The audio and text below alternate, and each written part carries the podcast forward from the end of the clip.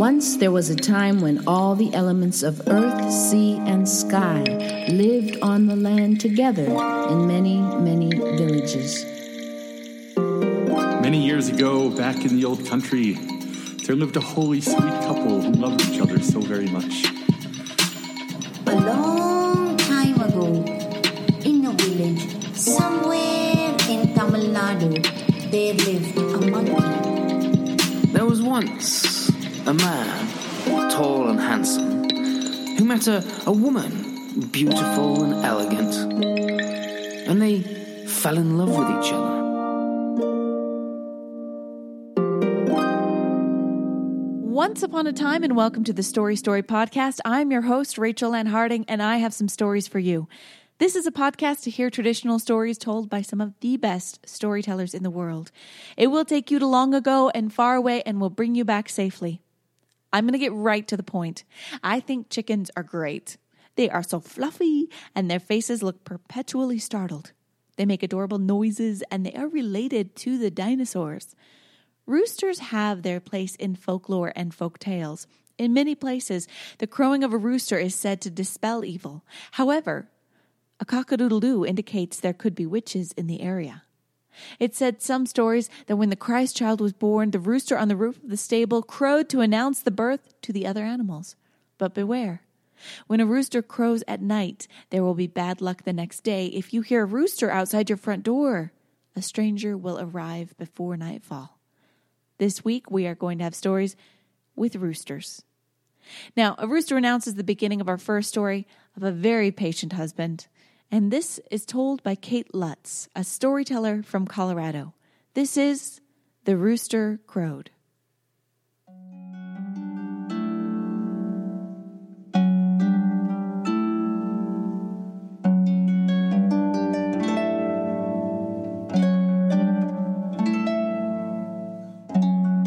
The rooster crowed. The old woman got up and went down the steps. She made two cups of coffee and two bowls of cereal. She put these on the table and called to her husband. He came down the steps and sat down and had just started to take one sip of his coffee when she sat down right next to him and looked out the window in front of their table. Before he'd finished his second sip of coffee, she said, "Oh, husband, oh, husband, oh, oh, I can't believe it. Oh, husband, look at that woman's house. It is so dirty. There's mud splattered everywhere. Oh, husband, why can't she keep her house as clean as I've always kept ours?" Now, the husband loved his wife, so he just sighed and listened to her. The next morning, the rooster crowed. The old woman got up and she made two cups of coffee and two bowls of cereal. She put these on the table and called to her husband. He came down the steps just a little bit slower and sat down and started to have that first sip of coffee when she sat next to him and looked out the window and began, "Oh, husband, oh, husband, oh, look at that woman's laundry. Why, it's covered with spider webs. Oh, why can't she keep her laundry as clean as I've always kept ours?" Only the husband, he didn't quite hear that last line because he'd taken his coffee and cereal, and he was out on the front porch. The third morning. Well, by now you know the routine. The rooster crows. The old woman gets up and makes two cups of coffee and two bowls of cereal. She puts these on the table and calls to her husband. Only it's the oddest sight. When he comes down the steps, why, he's got a scarf tied under his chin, up over his ears, and the ends are sticking up like rabbit ears. And over each ear, he's got a balled-up sock. And he sits down to drink his coffee. And the old woman looks out the window and says, "Ah, oh, husband, look at her children. Oh, I can't believe this. Her children's cheeks are covered with poop. Oh, why can't she keep her children as clean as I've always kept ours? And the poor husband, even with those socks over his ears, he could hear her. Now it's the fourth morning, and the rooster crows, and the old woman gets up and makes two cups of coffee and two bowls of cereal. She calls to her husband, and well, you might wonder why he even bothers coming down to the table. But in fact, this morning, he's got a jauntiness to his step, and he comes down and sits down with a bright smile on his face and begins drinking his coffee. The old woman, she sits down right next to him and looks out the window and begins, "Oh, husband, why, it's a miracle. I can't believe it. Look at her house. It's freshly whitewashed, and her laundry is just shining in the sun. Oh, and her children's cheeks, they're all red and rosy and clean. Ah, my prayers have been answered. She has seen the error of her ways." And the old man, well, he just smiles at his wife and says, "Old woman, last night when you went to bed, I went outside and I washed our window."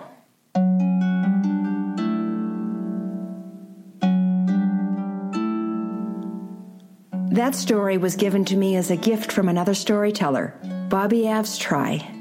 He collected it when he was traveling in India.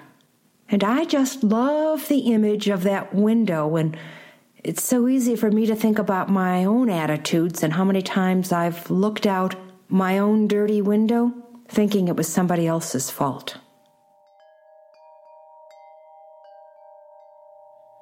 Due to an uptick in reports and stories, we have been asked to read the following public service announcement. When a loved one is under transformative enchantment, please ask before burning the animal skin they may have shed for the evening. Many times, burning the skin will require much longer questing to be reunited with your true love. You might even have to travel many miles and defeat ogres. If you wait for the whole story, you will save time that you might otherwise spend fighting or walking. You can take up an instrument, or get around to fixing the leaky roof, or spend time with your friends at the tavern. Please remember, ask first, burn later, and celebrate your good fortune.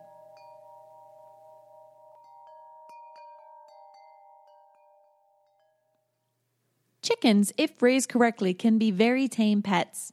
They will sit on your lap, wander around the house with bobbing heads and wide open, curious eyes. In this next story, we have a rooster as a brave steed. This must have been one large rooster. The last time we heard Ingrid Nelson was in episode thirteen, when she enlightened us on the witch's perspective about the story of Hansel and Gretel. I am now pleased to have her tell us, Hans, my hedgehog. There was once a successful farmer.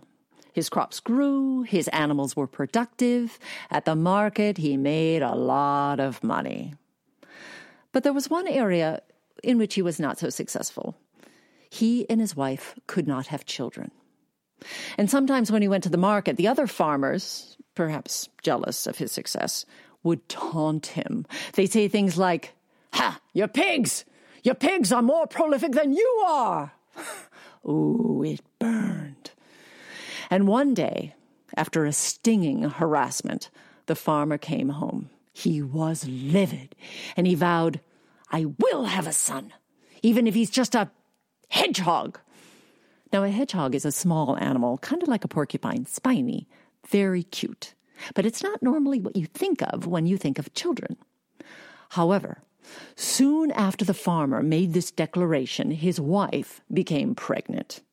And nine months later, she gave birth to a most unusual child.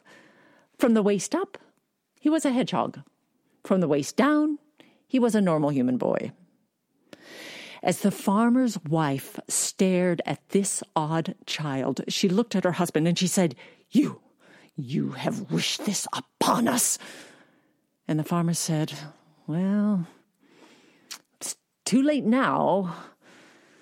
we will have him christened. He will be called Hans, my hedgehog. Now, Hans was a difficult baby to hold, you know, because of the spines. And to suckle him, oh, forget it. And they tried to put clothes on him, but his spines just shredded his shirts. I mean, he could wear pants. In the cradle, his spines would snag on all the blankets. Finally, the parents just threw some straw down on the floor behind the wood stove, and that is where they placed Hans. And that's pretty much where he grew up. He didn't move around a whole lot. He spent a lot of time in a state of torpor. And every now and then the farmer would look behind that stove at his little spiny half-hedgehog son, and he would whisper, "I wish that you would die." But Hans did not die. When Hans was eight years old, he began to move around a bit and interact more with his parents. One day, the farmer was going to a distant market. He asked his wife if there was anything he could bring her back, and she asked for some fabric and some embroidery thread. And then the farmer asked Hans if there was anything he would like. And Hans said, hmm, bring me some bagpipes. Well, when the farmer returned from the market, he brought Hans his bagpipes, and Hans began to play those pipes there in the kitchen, and oh, he was good. A child prodigy. He started out with traditional tunes. Nee, nee, nee, nee, nee, nee, nee, nee, nee, nee, nee, nee, nee, nee, nee, nee, nee, nee, nee. He experimented a little bit with classical music.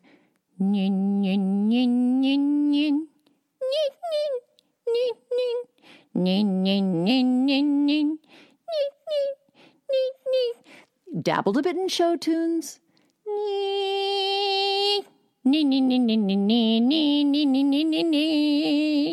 But what he really loved to play were love songs. Well, as he played there in the kitchen, his parents stuck their fingers in their ears and just endured. So one day, Hans said, "Father, I know you've never been fond of me, and uh, you certainly don't support my musical career, so I have a proposal for you. If you will give me two pigs and two cows, males and females of each, and put a bridle and saddle on the rooster, I will be out of here. You will be rid of me." Now, the farmer didn't know you could put a bridle and a saddle on a rooster, but he took the rooster down to the smithy, and it turns out you can. So the day came when they all stood in front of the cottage. Hans had his bagpipes on his back, took the reins of Old Red, put his foot in the stirrup, swung his legs up over the rooster. He said, "Goodbye, Dad." He saluted, and he rode out of town, driving his two little pigs and two cows in front of him. Get along, little doggies. And he rode that rooster through the countryside and into the deep, dark forest. He went deep, deep, deep into the forest when at last he turned the pigs loose and the cows loose to multiply. And then he flew up on his little rooster to the branches of a tree.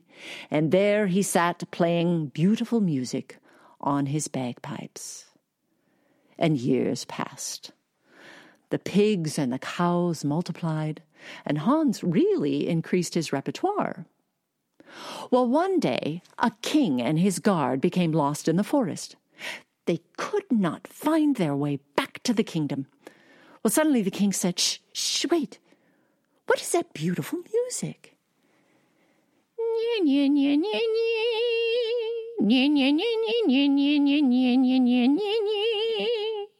The guard said, "It seems to be coming from that tree, sire." The king said, "Hand me my spotting scope." And the king looked through that scope at this little half-hedgehog boy man sitting on a rooster playing the bagpipes. And as he put the scope down, the soldier said, "Well, what is it, sire?"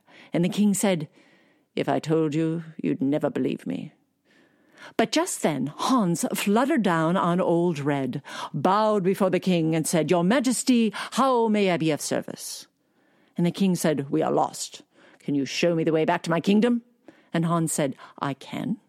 And the king said, "I will pay you handsomely." And Hans said, "No, no. But what I ask is, Upon returning to your kingdom, you give me the first thing you encounter." The king said, "Fine." Hans said, "Shake on it?" And the king said, "No, I will put it in writing." And he called for a piece of parchment and a pen. You see, the king sized up Hans and thought, "He is illiterate. I can write anything on this parchment." And so the king scribbled out nonsense, signed it with a flourish, rolled it up, and gave it to Hans. And Hans pointed him the way out of the forest. Now, as the king and his guard approached his castle, it so happened that his daughter was keeping a watch out for him up in the highest turret. And when she saw the king approaching, she ran down, down, down that spiral staircase and ran out in front of the castle to greet her father. So she was the first thing he saw upon returning. "Father, father," she said. The king thought of his promise to Hans. And then he laughed.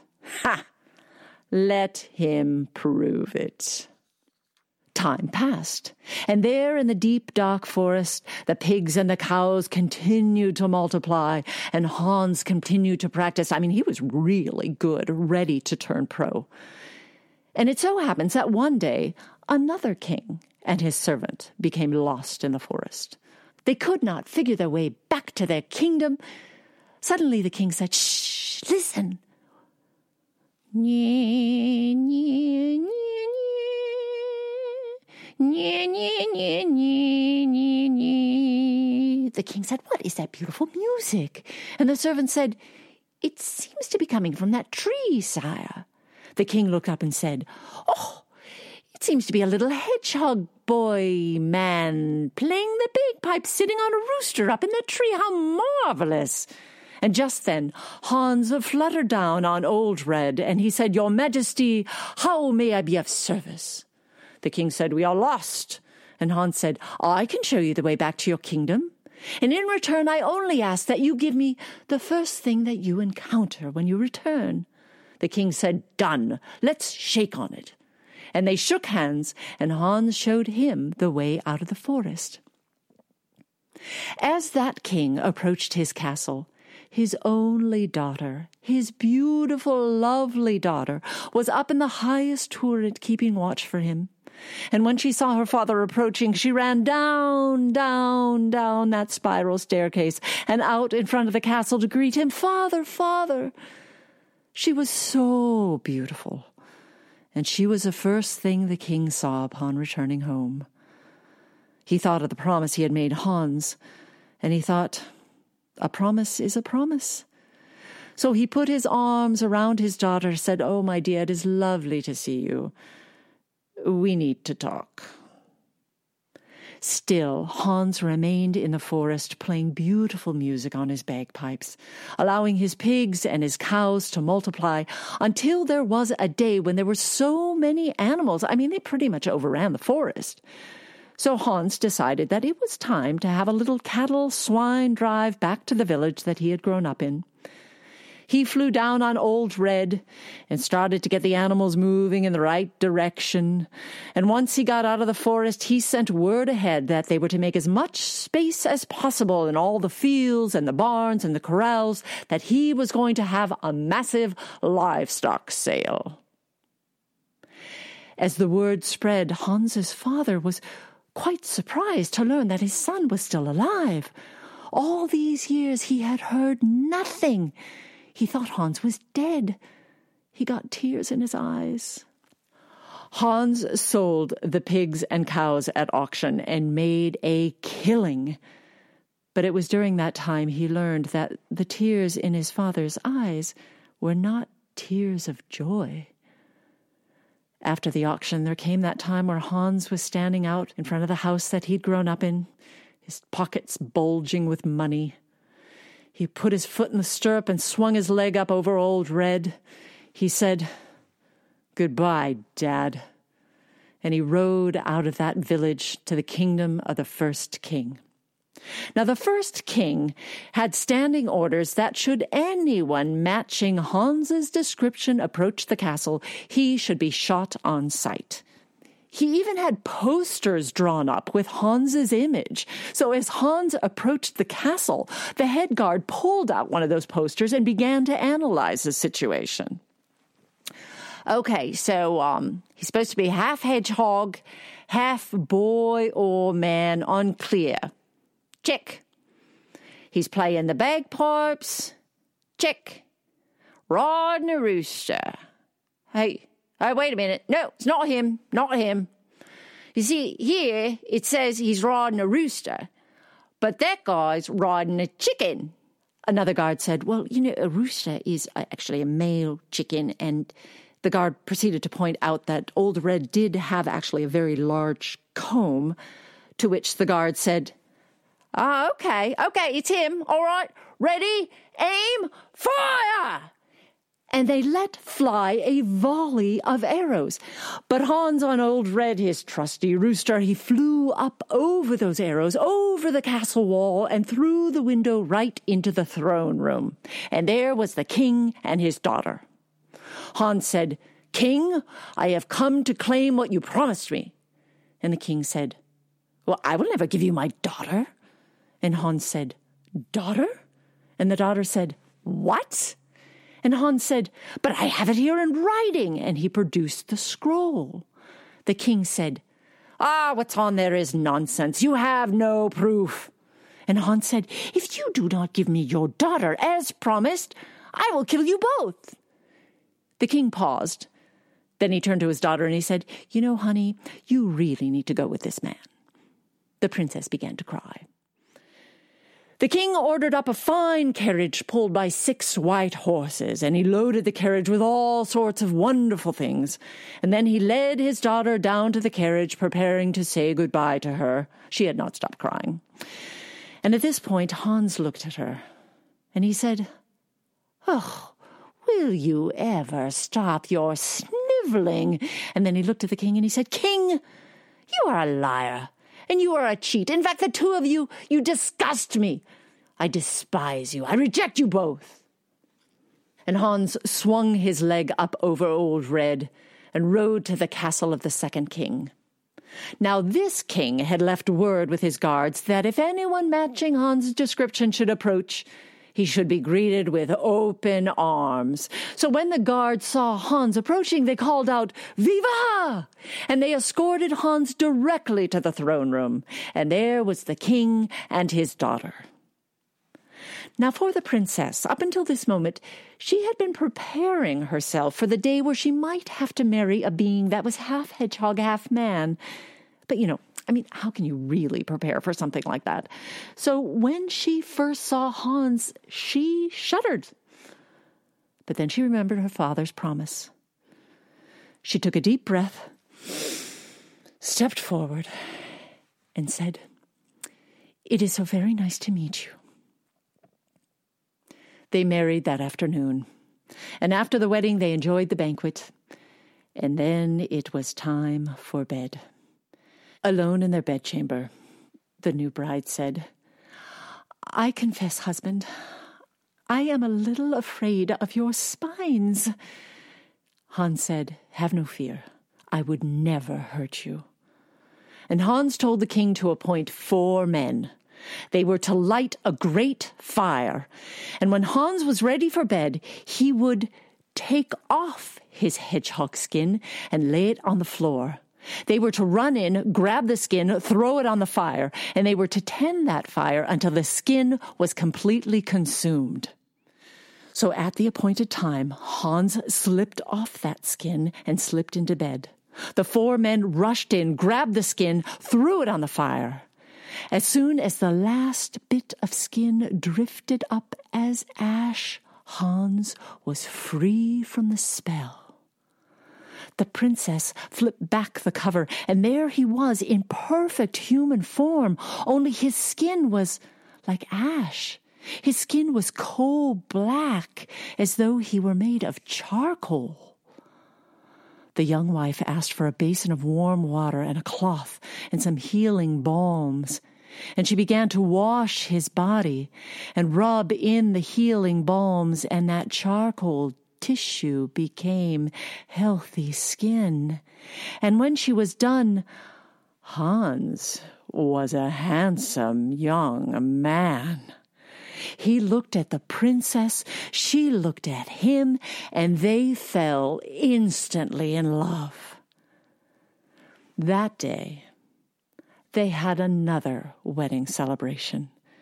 And afterwards, the king gave the kingdom to his new son-in-law. He was thrilled to see his daughter so happy. Several years passed, and one day Hans said he had an errand to do. He and his wife got in a carriage and rode to the village that he had grown up in.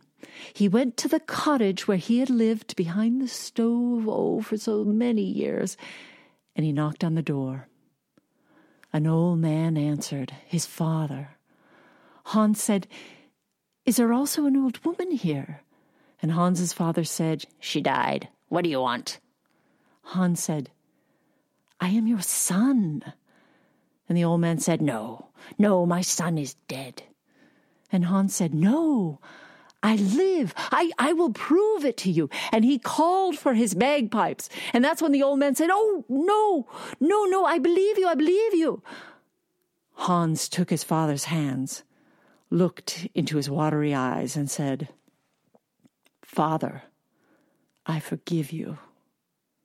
And then he helped the old man into the carriage and took him back to the castle, and that is where he lived for the rest of his days.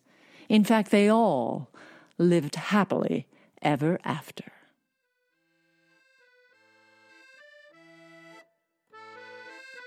Thank you for listening to the Story Story Podcast. Show notes and more information about the storytellers you heard today can be found at storystorypodcast.com forward slash episode 19. Show the love. Find Kate Lutz and Ingrid Nelson on Facebook. Tell them you heard them on the podcast and now want to hear them tell more stories. In fairy tales, the magic number is three, so I have three things for you to do. One, like and rate the show on iTunes. It helps others find the podcast. Two, join the mailing list.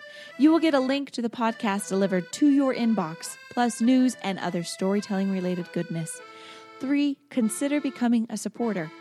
For as little as four dollars a month, you would help support the podcast and get a Story Story short with every episode, which is just what it sounds like, a short story often recorded by the storyteller just for the patrons. The short for this episode is Possum's Tale by Lynn Ford, and she'll take you all the way back to the Great Flood and on to Noah's Ark. You can find out how to support the podcast and join the mailing list at story story podcast dot com, and a huge thank you to our ongoing supporters. If you would like to stay connected, you can find me and the podcast on Facebook and Twitter. I post a visual for every fairy tale sponsor, so go check it out. Let me know the favorite story you have heard or the favorite stories of your childhood. Who knows? Maybe you'll hear them here soon. Next podcast, I have stories for you about thieves and the fruit of their labor. I hope you'll join me again, and until then, live happily ever after. The